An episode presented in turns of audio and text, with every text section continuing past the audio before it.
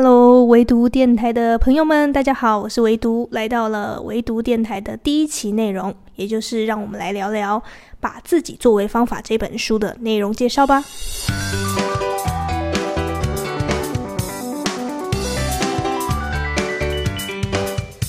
本期的主题呢，叫做“疫情之下对话的重要性”。其实这本书对于台湾朋友来讲呢，应该是非常陌生的一本书，叫做《把自己作为方法》。然后它的作者呢是项彪跟吴琦。那在介绍作者之前，我想先跟大家介绍一下这本书。这本书其实是目前只有简体版，然后在台湾是不容易买到的。然后我是。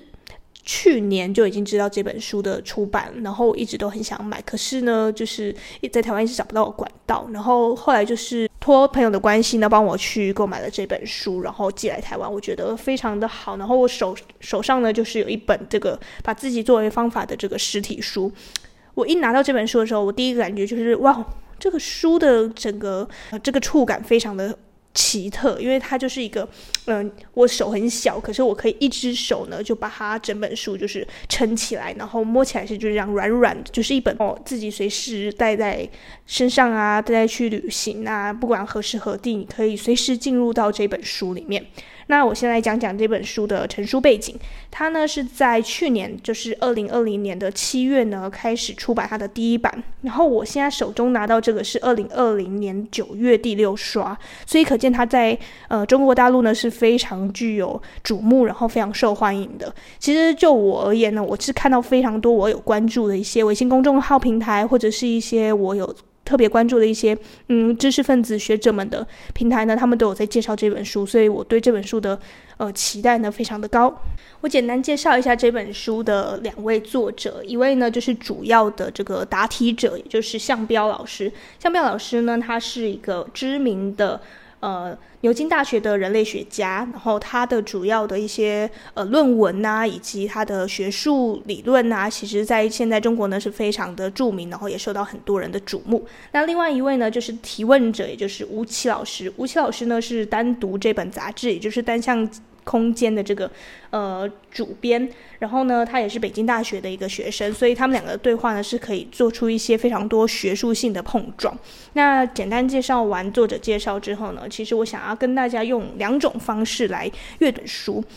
哪两种方式呢？一个是透过外在的阅读方式。什么叫外在的阅读方式呢？就是你先拿到这本书的时候，你第一个感觉就是，诶，这本书的封面其实做得非常简洁，就是一个白色的底，然后一个小男孩在跳跃的样子。其实呢，这本书的封面设计呢是，呃，吴奇有特别介绍，就是这个这本书的一个主编呢，他有介绍说，这个跳跃的感觉啊，就是意味着我们从自己各自的专业往下。啊，向外扩展的感觉，就是向外扩展，就是说我们要做一个跨界思维的感觉，有是也是有符合呃这本书的整体主题。那这就是呃我从封面感受到的一个视觉的呃反馈。那之后呢，外在的它的呃描描绘的方法，就是它以对话的形式来构成这本书，我也是觉得特别的。呃，特特别的让人觉得耳目一新，因为我呃很少看到这类型的书籍，然后对话语录型的，其实我之前接触的也不多。嗯、不知道被讨厌的勇气这种形式算不算？但是那一种也是有一点故事性的。可是呢，这一本书是完全你可以把它当做是一个学术，然后可以。接触到普罗大众的一个学术书，但是因为我读研究所的关系，我也很常会碰到一些学术书。但是这本书跟其他的学术书不一样的地方，就是它没有那么的晦涩难懂。虽然里面也是有很多呃谈论到一些比较特殊的论文，还有一些议题是可能台湾朋友跟一般的就读者比较难介入的，但是其实也还好，就是你可以那个部分作为一个。呃呃，比较陌生的领域，先跳过，不用去看。但是你可以，还是可以从中呢，去找到自己可以受启发的部分。这这个呢，是我在外在，就是这本书的，就是一个大型的对话框架下呢的感触。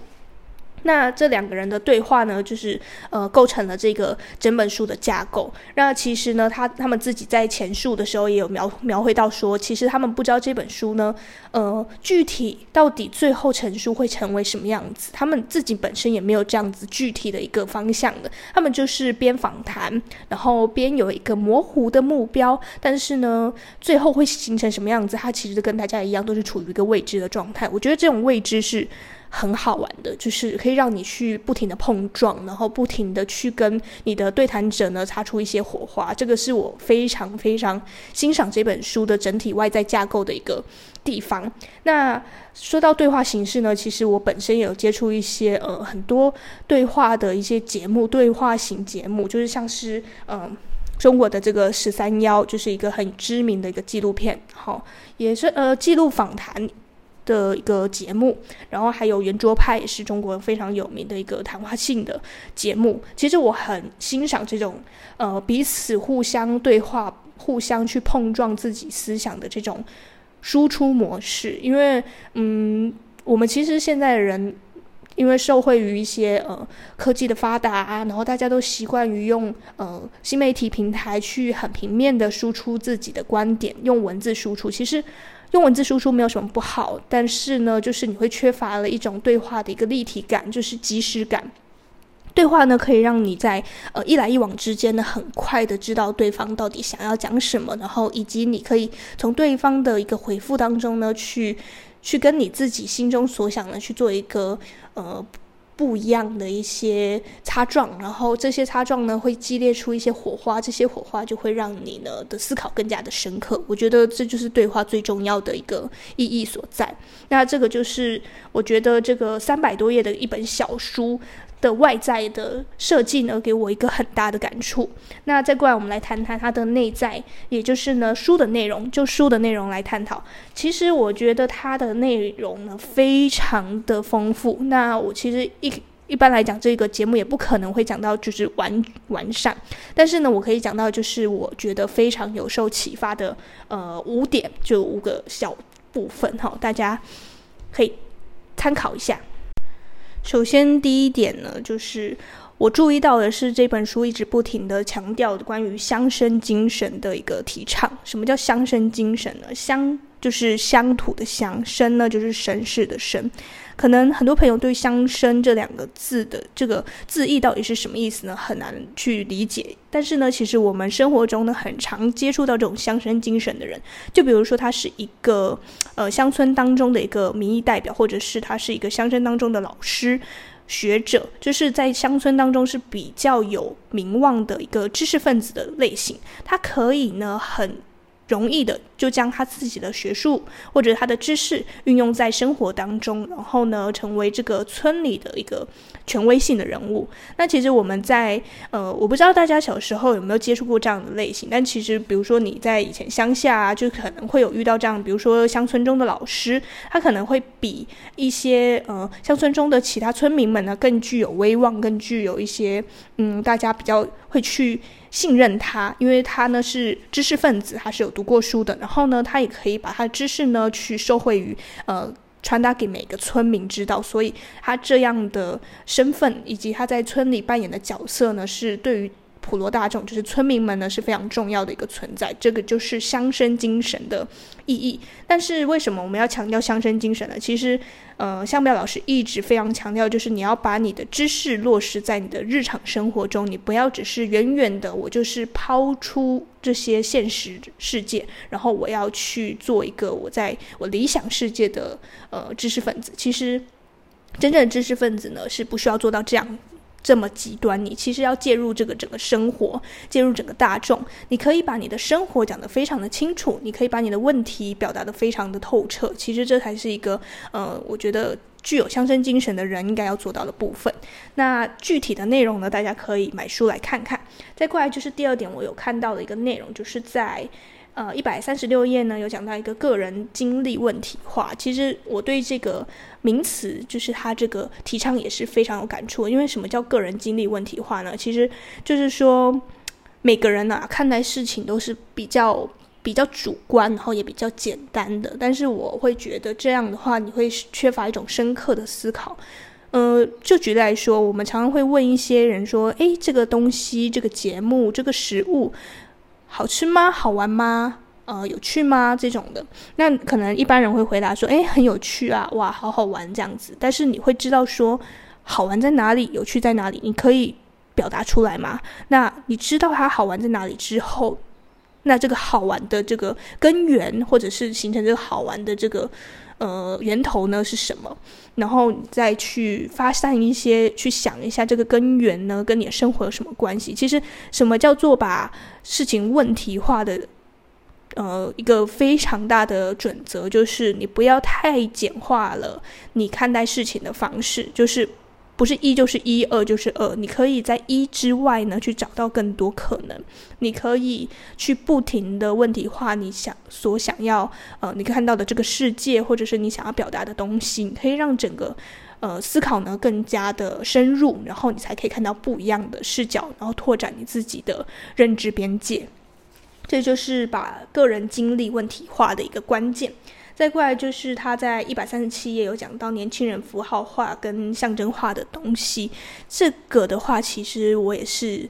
年轻人嘛，反正我也是知道他所表达这个是什么意思，就是我们现在会很崇尚就是 KOL 的一些意见回馈啊，我们会活得就是年轻人啦，会活得比较迷惘一点，就是觉得说，诶，人家 KOL 是讲什么，他在提倡什么，或者是他的呃中心理念是什么，我就想要去跟随。我觉得我要活得像他一样，但其实每个人都是独特的个体，你不需要活得跟谁一样，也不是谁都永远都是一个典范。你其实要活的呢。是跟自己的生活有做连接的，跟你的生活的附近呢有做连接的，不是说去呃单一的崇尚哪一个人的生活，哪一个人的理念，其实这都是没有必要的。再过来，我们讲到的是第一百四十四页，他是说大学生应该树立例外，而不是这个规范典范。这个是什么意思呢？其实，嗯、呃，我非常同意香标老师在这书中所强调的东西，就是。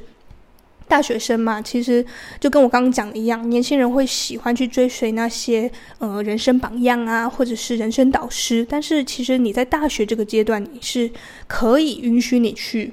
搞怪、去去试错，或者是去实验的，因为这个阶段你是正在跟社会做一个接触，但是你又还没进入到社会，所以奉劝各位大学生们，如果你是我的听众，就是你有在听我的电台的话呢，我是。也是很强调，是说你在大学不要去把自己定定型了，或者是去定位了，因为呃，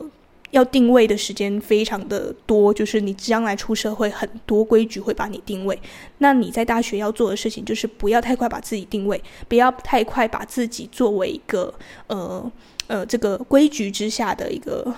呃，好学生，你也不是说你要做一个坏学生，就是你要跳脱这个框架，你要让自己去不停的尝试。诶，我要这样做，我不要那样做，我不要像别人大家跟风那样子。呃，我没有一定要成为的那个样子，我应该是要呃随便去尝试一下自己。可能成为的一个样貌，所以呃，这是我对大学生们的一些建议。那我也不知道我的呃听众们会不会有大学生们，但是如果你身边有大学生们的话呢，其实可以给他们这些建议，就是不要让自己呢太快去呃定型成为某个样式，你应该是去多做一些不同的尝试。然后再过来第一百五十七页呢，这个书中有强调，就是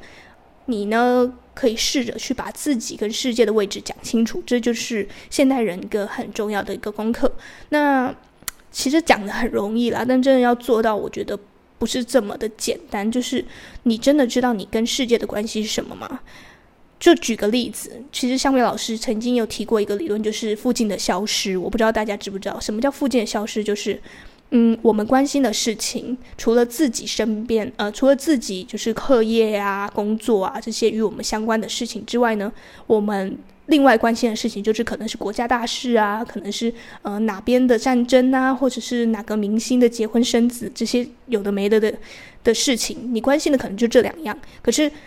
与此同时，你的附近正在产生一些变化，可是你可能就没有发觉到。呃，你家附近的一个这超商呢，又多了一个新的产品了，或者是你家公园呢，可能又办了一个什么样的活动，可是你可能就一无所知。这就是附近的消失，你没有去观察你生活周遭的这个变化，你只有去放眼看，好像很国际化的东西，或者是你觉得对你生活很重要的东西，但是其实它是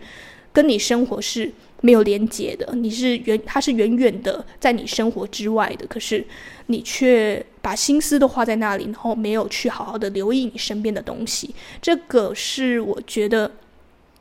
现代人蛮常会犯的问题。其实我也是这样，就是要不是这次疫情的。关系就是常常会居家办公，就是会让我不得不去检视我现在的生活，然后不得不让我去看到我现在生活身边有什么样特殊的事情。以前觉得微不足道的小事，现在会突然觉得，诶，它其实蛮有魅力的，或者是它其实不平凡，因为这些这些小东西是构成我生活的一个呃独特的风格，所以不要去忽视了你附近的这些平凡而不凡的小事。这个就是我在这个书中呢看到的五点，我觉得特别想跟大家分享的一个重点。那大家如果想要更深入了解这本书的话，当然不是只有这五点内容而已，它还有非常非常多，就是非常学术性的，或者是非常的呃跟你生活相关的一些议题的探讨，我觉得都很适合大家去好好的去阅读这本书。其实真的很想跟大家分享，就是我在准备这一期的书籍分享的时候，我做了很多功课，写了很多笔记，因为我真的很喜欢这本书，不在于说我没有从头到尾真的很能理解它到底在讲什么，因为我也是有很多地方是看不懂，然后跳着看的。但是我觉得这本书给我的冲击很大，是它开启了我不一样的想象，跟开启了一种不同的对话形式，然后跟我之前的阅读体验是。嗯，差蛮多的，所以我很欣赏这样子的交流方式，然后让我可以不停的在这个里面的知识当中呢，不停深入的去思考，这是我对于这本书的一些反馈。那我觉得这本书最大的一个特色呢，除了我刚刚讲那些反馈之外呢，它就是用一种很缓慢的看待世界的方式，就是很适合现在受到疫情冲击的我们，因为我们都呃很长时间可能需要就是在家工作啊。在家办公啊，可是呢，这种慢下来的时间呢，可以让你去更深入思考一些你以前比较肤浅或者是没有时间去深入了解的东西，那他们就会变得更立体起来，不是只是一个符号或者是一个在你身边匆匆流过的东西。然后你不需要试图的去追求什么主流，你可以让你的生活活得非常的自由。这就是我觉得这本书带给我一个很大的感触，然后我真正从这书中学到的东西。当然，每个人学到东西是不一样的，所以你也可以去发掘自己在这本书学到的一些反馈跟想法，然后记录下来留言给我，或者是用任任何方式表达出去。我觉得这都是一个很棒的输出。那。其实呢，这本呃这本书呢，也让我发掘了一些对话的可能。什么样对话的可能？就是你有发现这本书其实是呃横跨时空的，就是它是从二零一七年的访问开始呢，一直到二零一九年，是一个非常呃连续的一个访谈记录。然后它也横跨了牛津、温州，然后北京这个三地哈。其实我是觉得这种。横跨时空的访谈呢，在十三幺里面是也有做一个非常好的承接，我觉得就是很像，两个是很像的一个形式，一个是用呃影像去承接，就是表达出来，另一个是用书本来表达出来，我觉得两种都很好。那十三幺的访谈模式也常常常会让我感到很困惑，是为什么谈都会中间空一个那么长的一个时间，就是可能我是三个月前访谈他一次，然后是在呃上海，然后下次呢访谈时间可能就是三个月后，然后我跟他是在台湾，就是做一个访谈，然后再下一次访谈可能就是两个礼拜后，我跟他是在呃北京。其实我那时候很纳闷，就是为什么他的访谈要是这样进行，不是会？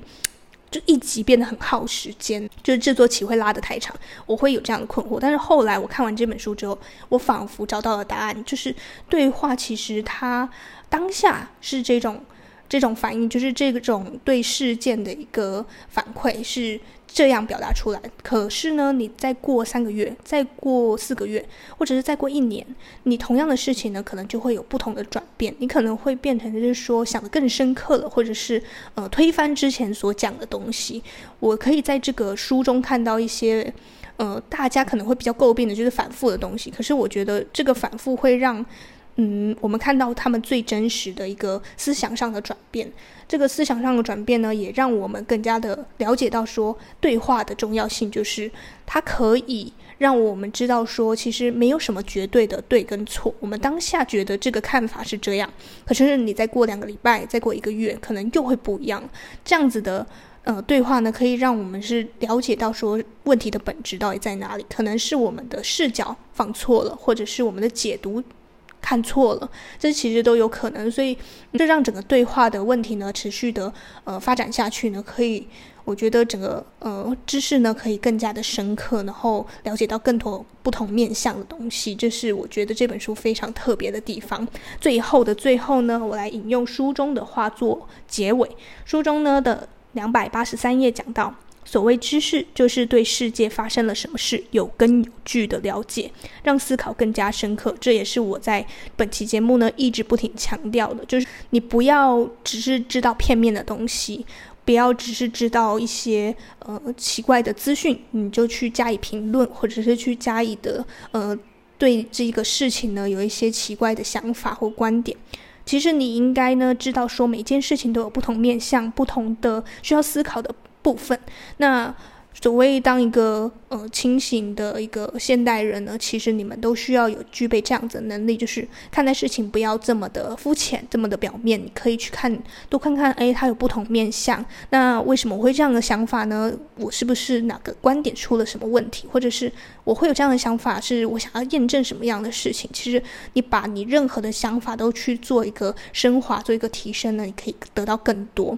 那以上呢，就是我这一期呢跟大家分享这本书的所有内容，就是把自己作为方法。作者是香标老师跟吴奇老师。然后希望呢，你可以从这一期的内容当中呢更认识这本书。然后也希望你喜欢本期的内容。祝福我们呢在漫长的时间跟我一样做个聪明人。我们下周再见吧，拜拜。